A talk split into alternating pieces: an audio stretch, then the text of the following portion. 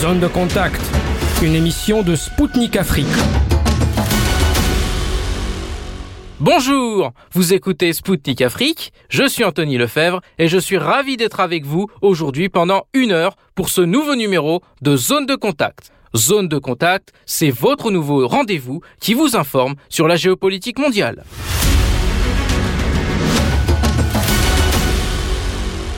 Tout d'abord, on va s'intéresser à la Chine, où s'est tenu le 20e congrès du Parti communiste chinois. Xi Jinping a été réélu secrétaire général du parti et donc chef de l'État. Le congrès était particulièrement scruté en Occident alors que les tensions ne cessent de grandir autour de Taïwan que Pékin considère comme étant son territoire et les pays occidentaux de facto comme État indépendant. La question de la réunification avec Taïwan a été abordée par Xi Jinping. Il a déclaré qu'il s'efforçait sincèrement à parvenir à une réunification pacifique. Toutefois, il a affirmé que les autorités se réserveront le droit de prendre toutes les mesures qu'elles jugeront nécessaires, y compris le recours à la force. Si ces mesures annoncées ne seront pas dirigées contre les habitants de l'île, la réaction des autorités du Taipei ne s'est pas fait attendre. Taïwan a estimé qu'aucune concession ne pouvait être faite sur les questions de souveraineté et de liberté, tandis qu'une confrontation n'était pas une option pour les deux côtés du détroit. Pour ne rien arranger, la visite de Nancy Pelosi en août dernier à Taïwan a mis de l'huile sur le feu. Pékin a condamné celle-ci et jugé que Washington soutenait le séparatisme. La Chine avait ensuite lancé des exercices militaires d'ampleur en mer et dans l'espace aérien autour de l'île. Conscient des risques d'escalade que cette visite pouvait entraîner, des pays alliés ont critiqué la visite. En Australie, la ministre des Affaires étrangères a exhorté toutes les parties à calmer les tensions et a semblé signaler que la Chine et les USA devaient tenter de calmer les choses. Le Japon déclarait que son pays était préoccupé par les exercices militaires chinois empiétant sur sa zone militaire exclusive et appelait à une résolution pacifique du problème du détroit. Si le monde occidental retient son souffle, c'est parce qu'il est conscient de sa dépendance vis-à-vis de Pékin dans des secteurs clés comme l'informatique, les télécoms, l'électronique, les équipements ménagers, la métallurgie et l'automobile. En cas d'intervention militaire sur Taïwan, les conséquences seraient désastreuses au niveau mondial. En effet, des sanctions seraient prises contre Pékin, mais l'Occident perdrait également très gros vis-à-vis de Taïwan. En effet, c'est sur la petite île que l'on trouve l'entreprise TSMC, qui est l'entreprise qui produit les semi-conducteurs les plus avancés au monde. Et l'Afrique dans tout ça? Le continent africain peut bien être aussi impacté par un possible conflit autour de Taïwan, car les échanges commerciaux entre les pays africains et l'Empire du Milieu ne cessent d'augmenter. En 2021, les exportations de l'Afrique vers la Chine ont été de 105,9 milliards de dollars et celles-ci ont augmenté de 18,2% sur le premier trimestre 2022. En novembre 2021, le président chinois avait annoncé lors du sommet Chine-Afrique souhaiter porter ce volume à 300 milliards par an à partir de 2035. Signe de cette volonté, Pékin a supprimé les droits de douane sur 98% des produits importés pour neuf pays africains. Pour parler plus en détail des relations entre la Chine et l'Afrique, Sergei Sanakoyev, président du Centre des études et des pronostics de développement de la région Océano-Pacifique, est parmi nous. Bonjour Sergueï, merci d'avoir accepté notre invitation. Pouvez-vous nous dire comment ont évolué les relations entre la Chine et l'Afrique sous Xi Jinping? Les relations chinoises avec l'Afrique se sont considérablement intensifiées pendant la présidence de Xi Jinping. Des forums entre la Chine et l'Afrique, qui s'étaient tenus auparavant, sont devenus réguliers et sont organisés à un moment soit en Chine, soit sur le continent africain.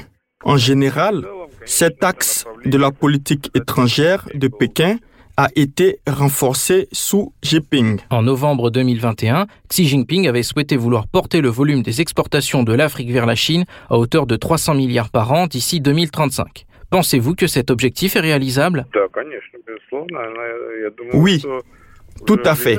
C'est un objectif réalisable. Je pense qu'il sera déjà atteint dans les prochaines années. Il n'y a rien d'étonnant là. Aujourd'hui, avec le volume des échanges commerciaux de quelques 6 trillions de dollars par an, la Chine est le premier pays du monde pour faire du commerce. C'est sans doute un record. En ce qui concerne des positions concrètes dans ce volume, l'Afrique ne devra pas être en retard et continuera d'augmenter la part de ses produits sur le marché chinois. D'autant plus que la Chine elle-même a beaucoup investi en Afrique pour créer des capacités de production sur le continent. En grande partie, avec ses investissements africains, Pékin contribue à la mise en œuvre de son objectif. Croyez-vous à une intervention militaire chinoise à Taïwan et dans quelle mesure celle-ci pourrait impacter la coopération russo-chinoise? En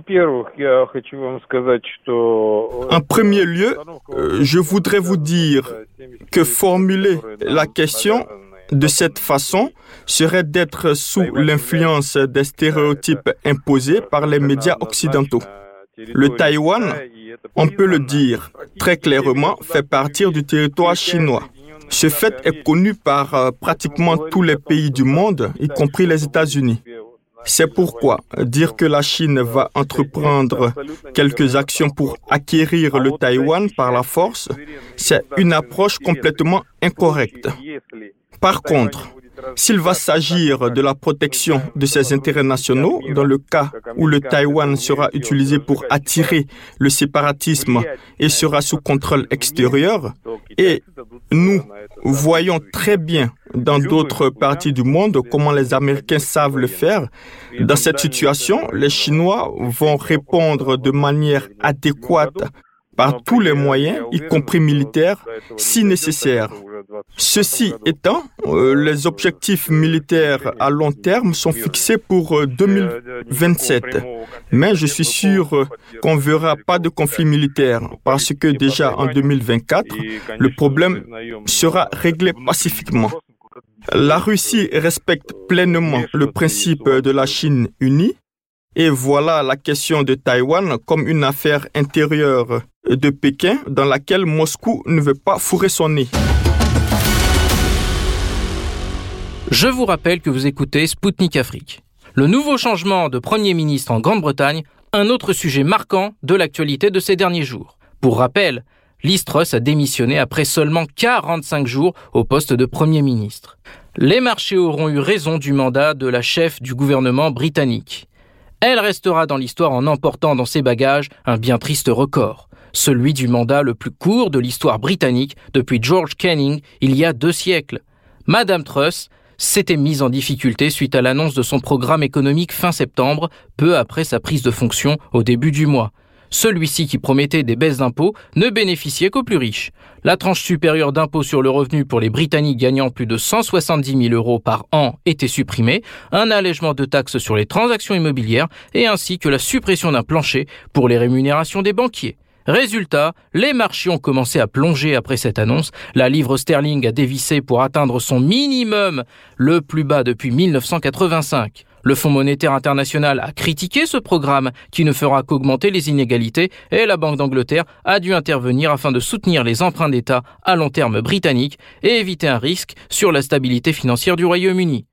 Cette politique a en outre été qualifiée d'opération suicide par de nombreux commentateurs politiques britanniques, alors que dans le même temps, l'inflation a atteint 10,1% au mois de septembre, tandis que les prix de l'énergie sont encore plus élevés.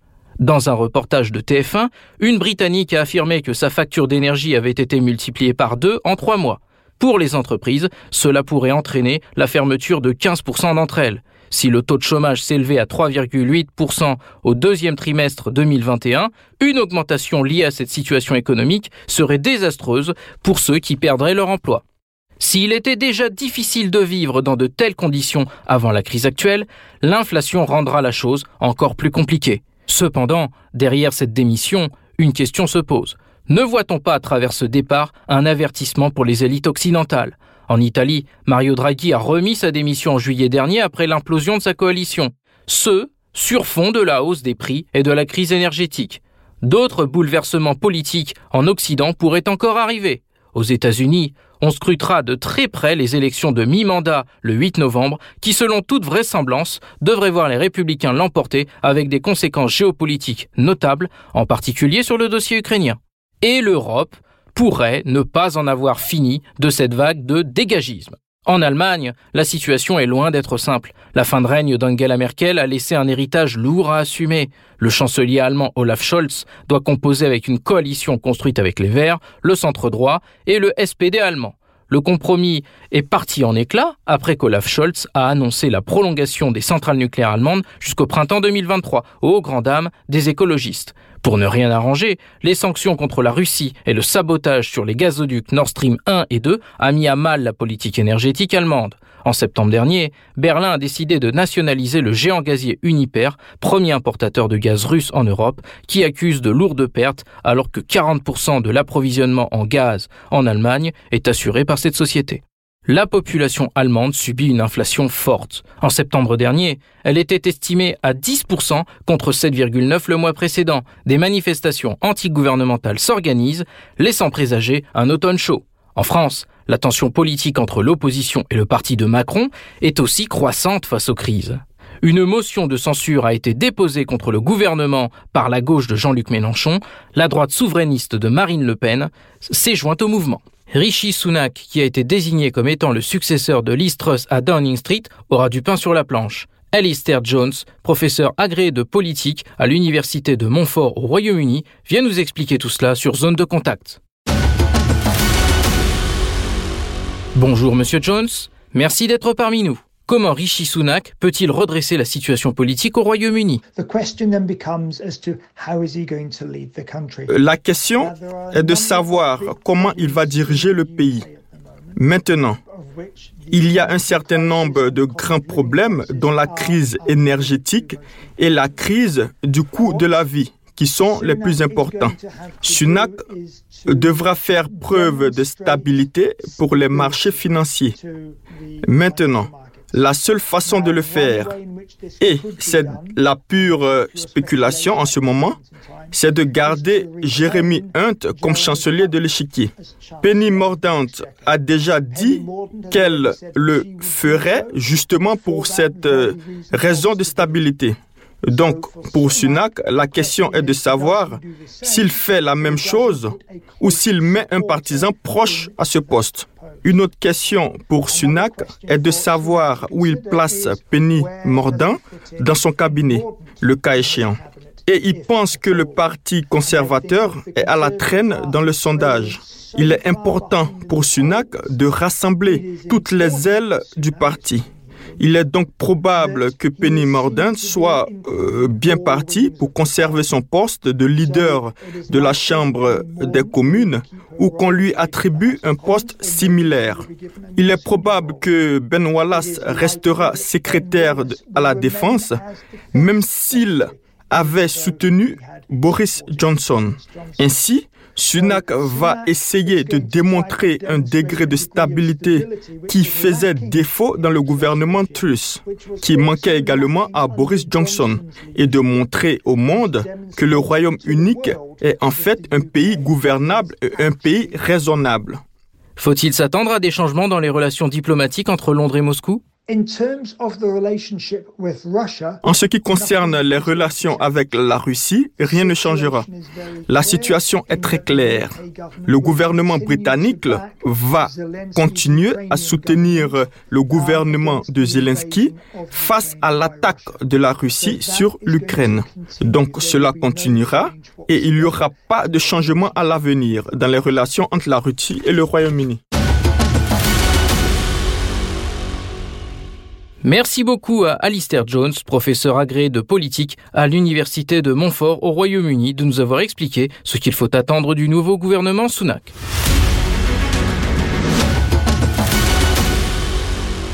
Une information explosive vient d'être révélée par Moscou la Russie affirme disposer de données fiables concernant la fabrication par Kiev d'une bombe sale radioactive. Comme le précise la défense russe, l'Ukraine envisage de faire passer l'explosion d'une bombe aux déchets radioactifs pour celle d'une charge nucléaire russe. Si l'Ukraine fait exploser un engin explosif radiologique, la présence d'isotopes radioactifs dans l'air sera enregistrée par les stations du système de surveillance international à une distance pouvant atteindre 1500 km, a précisé le ministère russe de la Défense. Elle indique que deux organisations ukrainiennes ont des instructions précises pour créer de telles munitions et les travaux sont au stade final. De plus, Moscou dispose d'informations sur les contacts du bureau du président de l'Ukraine avec des représentants du Royaume-Uni sur la question de l'obtention éventuelle d'une technologie pour créer des armes nucléaires.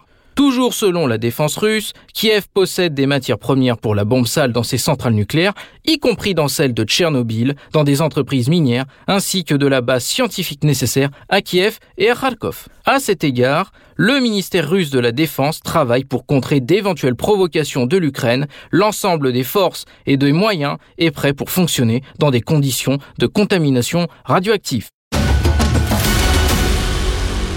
L'expert Kamal Jaffa, contacté par Sputnik, estime que le scénario envisagé par Kiev ressemble beaucoup aux mises en scène des casques blancs en Syrie.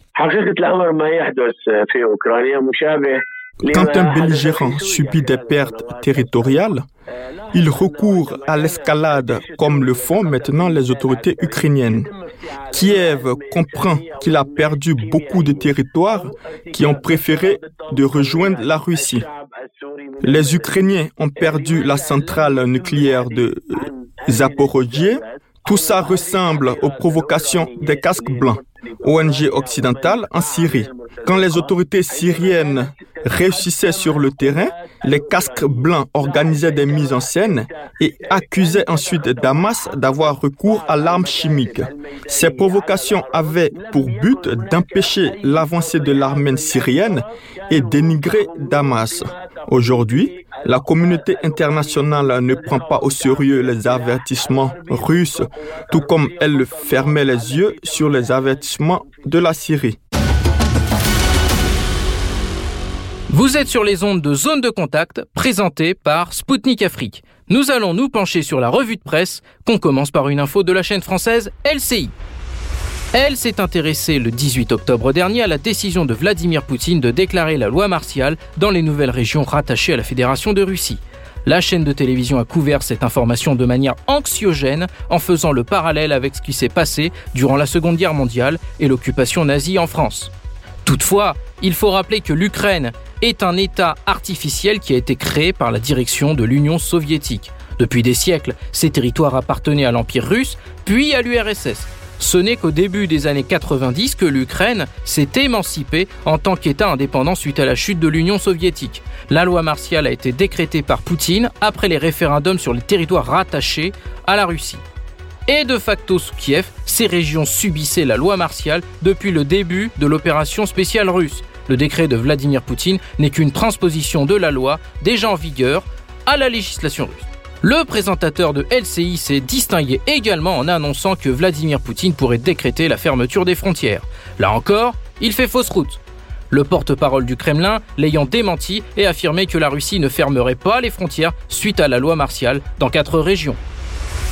On poursuit avec Ouest France qui s'est intéressé à la réforme du marché de gros de l'énergie. Dans son article, le média explique que la France et l'Espagne souhaitent notamment mettre fin à l'interdépendance sur le marché entre les prix du gaz et ceux de l'électricité. L'Allemagne et les Pays-Bas sont opposés à cette réforme car ils ne veulent pas mettre fin à ce système qui leur a été avantageux en matière tarifaire. Symbole de ce désaccord, Berlin a annoncé un plan de soutien énergétique de 200 milliards d'euros pour soutenir les entreprises et les ménages allemands sans en avertir ses partenaires européens. Le 17 octobre, Emmanuel Macron avait critiqué la volonté de l'Allemagne de faire cavalier seul en décrétant qu'il ne fallait pas s'en tenir à des politiques nationales car cela créait des distorsions au sein du continent européen. Ce que ne dit pas l'article, ce sont les récentes tensions entre la France et l'Allemagne sur d'autres sujets. Tout d'abord dans le domaine de l'énergie. Berlin et Madrid souhaiteraient relancer le projet de gazoduc MidCat, stoppé en 2019. La France s'y oppose pour des raisons économiques. Le coût des travaux ont été évalués en 2018 à 440 millions d'euros pour une durée de réalisation estimée à 3 ou 4 ans. En mai dernier, la présidente de la Commission européenne avait estimé que ce projet était d'une importance cruciale pour réduire la dépendance européenne aux énergies fossiles russes. Début octobre, le chancelier allemand Scholz et le premier ministre espagnol Sanchez ont exprimé leur volonté de relancer ce projet. À la question énergétique, il faut ajouter celle de la défense. Les désaccords entre la France et l'Allemagne se sont amplifiés avec le conflit en Ukraine, notamment sur les projets franco-allemands de développement de l'avion du futur SCAF, du blindé MGCS, ainsi que le programme de modernisation d'hélicoptères Tigre 3 qui patine. Dans le même temps, Berlin, avec 14 autres pays membres de l'OTAN, ont signé une déclaration d'intention mi-octobre pour un achat commun de systèmes antiaériens israéliens et américains, laissant la France en marge du processus. Résultat, le Conseil des ministres franco-allemand qui se tient traditionnellement une fois par an, sans discontinuer depuis 2003, a été reporté en janvier prochain. Il devait se tenir le 26 octobre. Si Berlin évoque des difficultés logistiques, il est clair que derrière cet argument se cachent les dernières péripéties qui ont refroidi les relations franco-allemandes. On poursuit cette revue de presse avec Euronews qui s'intéresse à la Serbie. Récemment, les tensions entre Belgrade et Bruxelles n'ont fait que monter. Le média précise que l'UE a tiré la sonnette d'alarme face au passage de migrants par la Hongrie depuis le territoire serbe. Des ressortissants du Burundi, de Cuba et d'Inde profiteraient du régime sans visa qui est mis en place par la Serbie pour ensuite passer en Hongrie. Conséquence, la Commission européenne a décidé de hausser le ton. Ilva Johansson, commissaire européenne aux affaires intérieures, a affirmé qu'elle n'excluait pas de suspendre le régime sans visa qui est accordé à la Serbie et qui permet à ses concitoyens de séjourner 90 jours maximum dans l'espace Schengen sans demander de visa. Le 18 octobre, le ministre serbe de l'Intérieur a réagi à cette éventualité de lever le régime d'exemption de visa pour les Serbes. Pour le ministre, il s'agit de menaces hypocrites pour punir Belgrade de ne pas avoir imposé de sanctions à la Russie et refuser de reconnaître le Kosovo. Depuis le début du conflit en Ukraine, la Serbie subit des pressions de la part de la communauté internationale. En avril dernier, le président serbe Aleksandar Vucic a annoncé avoir été victime d'un chantage au vote de l'ONU. Le vote portant sur la suspension de la Russie du Conseil des droits de l'homme.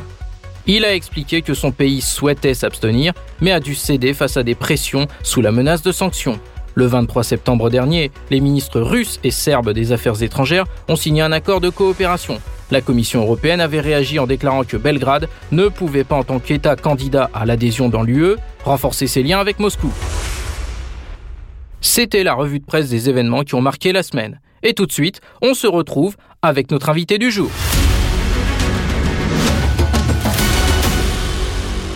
De retour sur Zone de Contact. Bienvenue à ceux qui nous rejoignent. Aujourd'hui, nous recevons trois étudiants africains qui participeront au prix international We Are Together. Ce concours est organisé par la Russie. Actuellement, le jury est en train d'examiner les candidatures et les nominés participeront à la cérémonie des prix qui aura lieu à Moscou du 2 au 5 décembre prochain. Quels sont les projets des représentants du continent africain? Et pourquoi le concours est important pour eux? Comment voit-il le rôle de l'Afrique dans le monde qui change? Je vous invite à écouter leurs témoignages. Écoutons Diane Bahati du Rwanda. Madame Bahati, je vous donne la parole en premier. Le projet qui s'appelle le Muganda, c'est le projet pour mettre ensemble de jeunes et on fait le, on fait le, on, la, on fait la plantation de arbres et puis on nettoie, euh, nettoie en général des zones euh, identifiées. C'est améliorer, améliorer le climat et pour euh, c'est pour aussi euh, garder notre pays propre. On le fait chaque euh, samedi du mois. C'est le projet de, du Rwanda, mais on, le fait, on peut le faire aussi avec euh, d'autres pays parce qu'il y a beaucoup de gens qui, qui rejoignent le projet. Euh, on pourra aussi faire euh, le projet. C'est pas seulement ça. Il y a aussi des projets d'organiser les campagnes. Organiser les, les, campagnes, on invite les gens et puis on les parle à propos du euh, changement climatique, l'importance de ça. On le dit l'important de ça parce qu'il y a des gens qui n'écoutent pas. Et les, changements climatiques, ce sont c'est la vie. Parce que sans, quand on respire les mauvais airs, on peut mourir, on peut tomber malade, tout ça.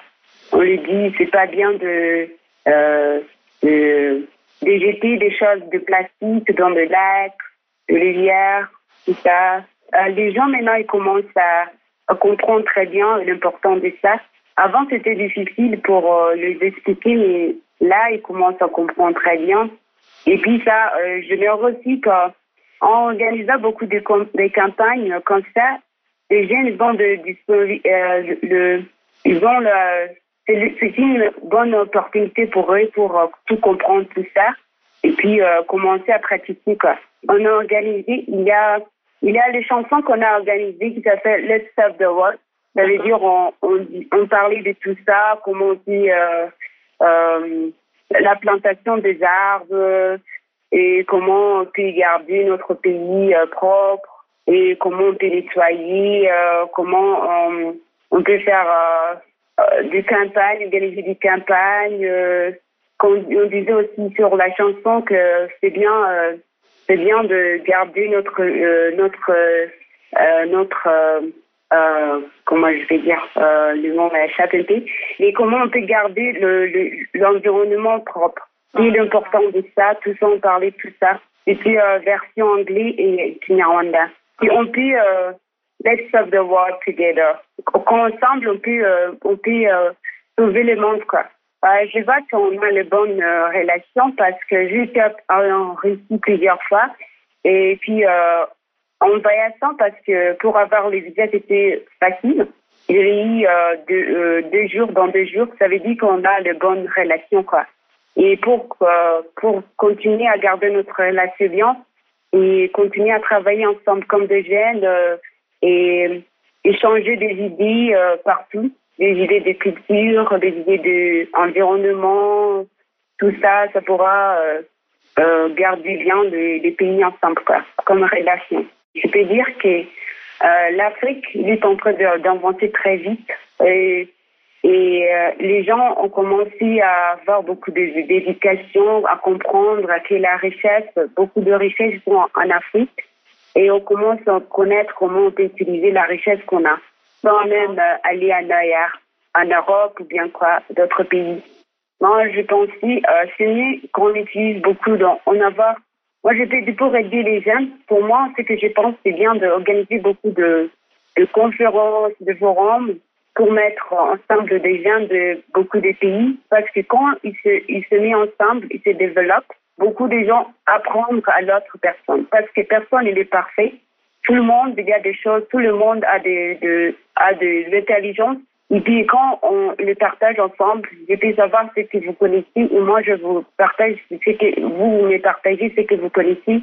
Et ensemble, on comprend beaucoup de choses. On apprend beaucoup de choses quand on partage ensemble.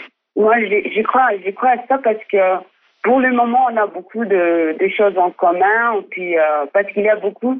Quand j'étais arrivée, j'ai vu beaucoup de Rwandais qui, qui étudient là-bas et puis ça m'a surpris. Je ne savais pas qu'il y avait beaucoup de Rwandais. Euh, j'ai adoré ça. Et puis, il y a beaucoup aussi de. Oui, c'est pas beaucoup ici. Il n'y a pas beaucoup de Russie ici. J'ai pas. oui, je vois. J'ai rencontré quelques dans les conférences mais je ne sais pas celle qui habite ici ou bien qui fait de, des équipes. Non, je ne sais pas. Mais là, quand j'étais là, j'ai trouvé beaucoup de Rwandais et ça m'a ça, fait du bien de trouver des, des gens de mon pays là-bas. Merci beaucoup. Je vais demander à Numbi Joyce de la République démocratique du Congo de nous raconter à son tour son projet. Ok, mon projet c'est Omodia le festival Umoja qu'on organise chaque année dans la République démocratique du Congo. Dans la République démocratique du Congo, c'est un projet pour mettre fin aux préjugés et tout. Parce que dans notre pays, notre pays est basé sur la division, la haine tribale. Et puis après notre indépendance, on a, on a constaté que tout ce qui s'est passé, c'était juste la division. Et puis, Kasavubu, Mobutu, le Laurent Désiré Kabila et tout. Cette haine tribale a causé des morts en 92. C'était des, gens du Kassai qui sont venus au Katanga qui sont morts. C'était des génocides. Et par après, au fil du temps, ça, a pris notre forme, mais c'est toujours la même guerre. Ça a pris notre forme du genre. Tu, tu n'es pas des, des, des tribus, on ne dépend pas que des quelles régions et tout. Du coup, notre projet, c'est pour chanter de l'unité nationale, pour les vivre ensemble, réconcilier avec la vie. Et pour ça, il y a toujours un moyen possible pour parler avec tout le monde, pour atteindre toutes les couches de la population. Nous avons commencé à travailler le projet depuis 2019. C'est en 2020 qu'on a eu à réaliser notre première édition du festival Umoja. Umoja signifie unité en français. Et nous avons cherché, parce qu'il y a des, des, hommes politiques qui ont essayé de unité et pourtant c'est sont eux qui créent cette division entre la population. beaucoup de gens souffrent à cause de ça. Et nous, nous avons créé cette plateforme pour faire passer les messages à toutes les couches de la population, qu'ils soient jeunes, vieux, enfants.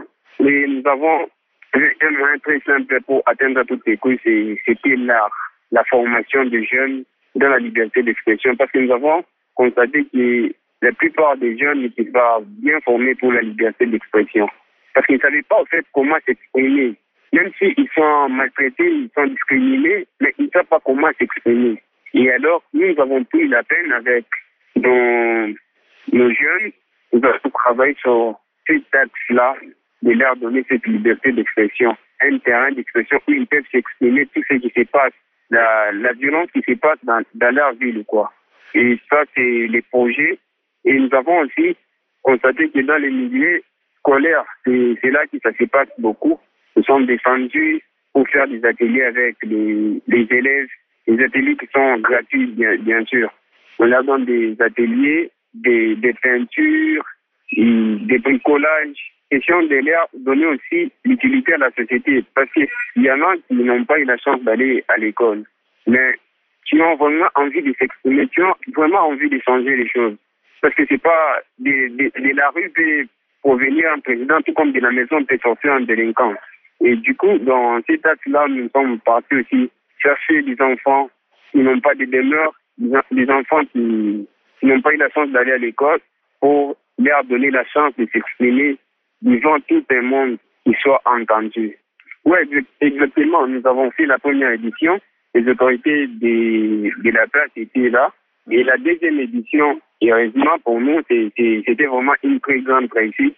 Et après la deuxième édition, il y a eu aussi une manifestation de l'unité catangaise et de la réconciliation pour le vivre ensemble.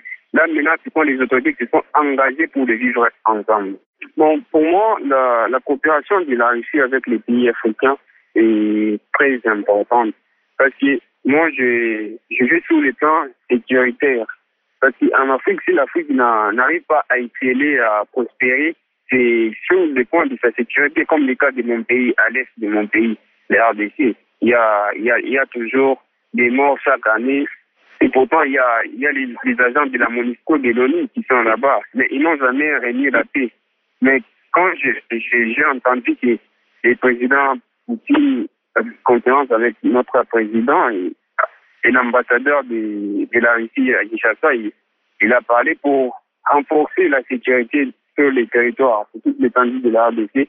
Et pour moi, ça, ça m'a plu de collaborer avec la Russie parce que en quelque, en quelque sorte, nous allons nous sentir en sécurité. Et une fois que le pays est en sécurité, il y a le calme, il y a le silence. Parce que tout, tout ce monde-là, il manque de sécurité. C'est parce qu'on ne se sent pas sécurisé et on ne sait pas comment avancer. Quand vous construisez, demain, il y aura la guerre, tout sera détruit. Et du coup, la Russie, si la Russie fait assumer, fait assurer cette sécurité, vraiment pour nous, ça sera une très bonne chose. Donc, comme dans notre pays, dans notre pays, nous sommes beaucoup plus branchés sur la coopération avec la Russie. Moi, selon les sondages que j'ai vu à faire sur le terrain, parce qu'on voit ce que M. Poutine est en train de faire au monde. Parce que quand on veut maintenant à la France ou à la Belgique, à l'Union européenne, tout ce qu'ils ont, ils ont fait, c'est justement nous piller et nous rendre pauvres et nous diviser. Parce que cette division, c'est la politique de la Belgique. Si aujourd'hui on est en train de parler de l'unité nationale, c'est parce que la Belgique a fait cette division entre les provinces qui savent qu'ici, ils sont unis, ils peuvent continuer. Et du coup, sur place, au terrain, les gens demandent, parce que je vois même notre maire de la ville, on l'appelle la Poutine du, du, de Lombashi du Congo, en fait.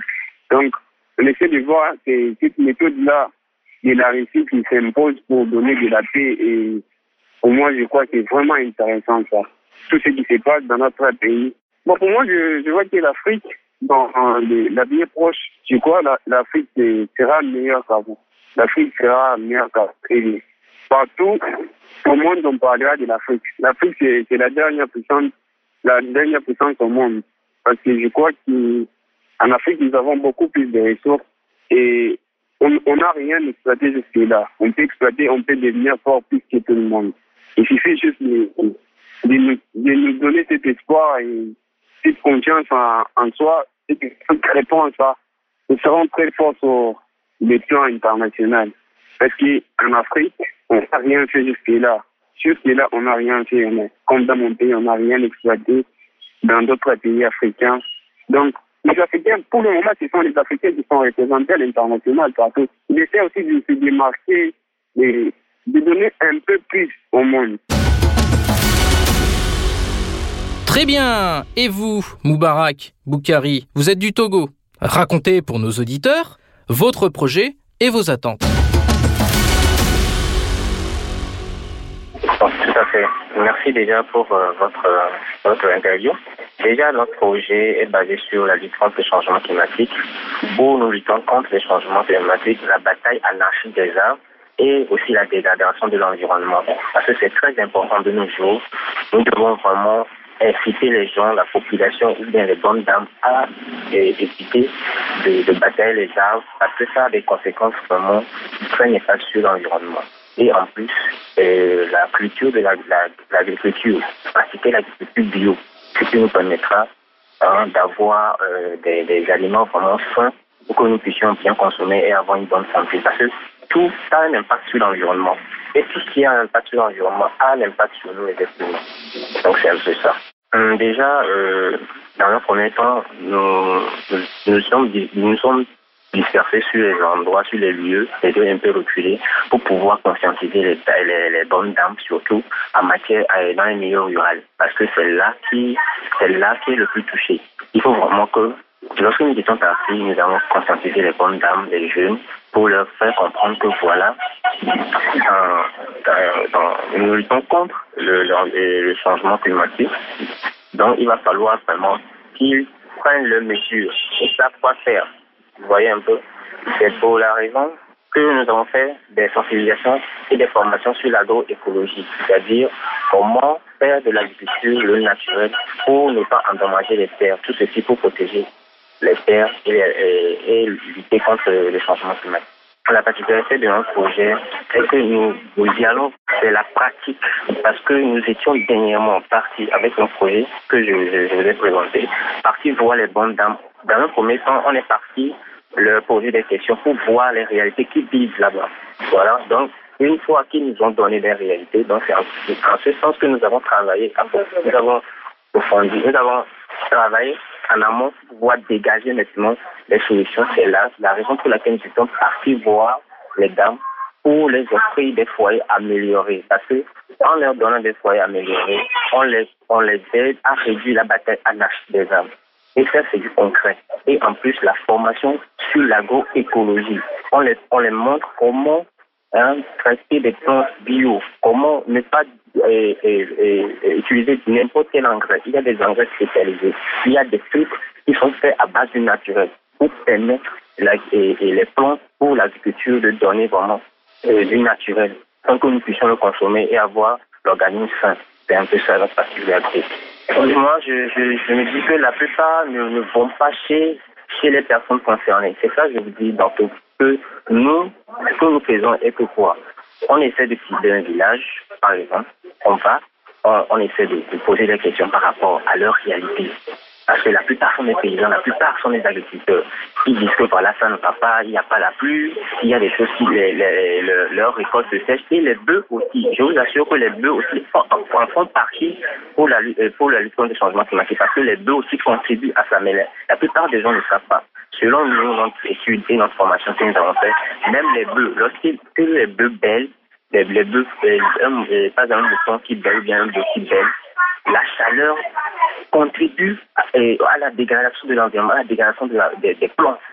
Donc vous voyez un peu, parce que les bœufs aussi n'arrivent pas à bien consommer ce qu'ils doivent consommer.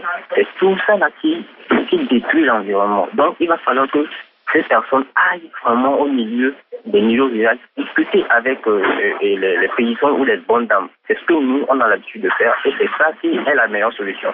Parce qu'il ne suffit pas de dire que voilà, tu dois euh, parler, les professeurs vont dire que ça, ça, ça, mais on n'arrive pas au concret.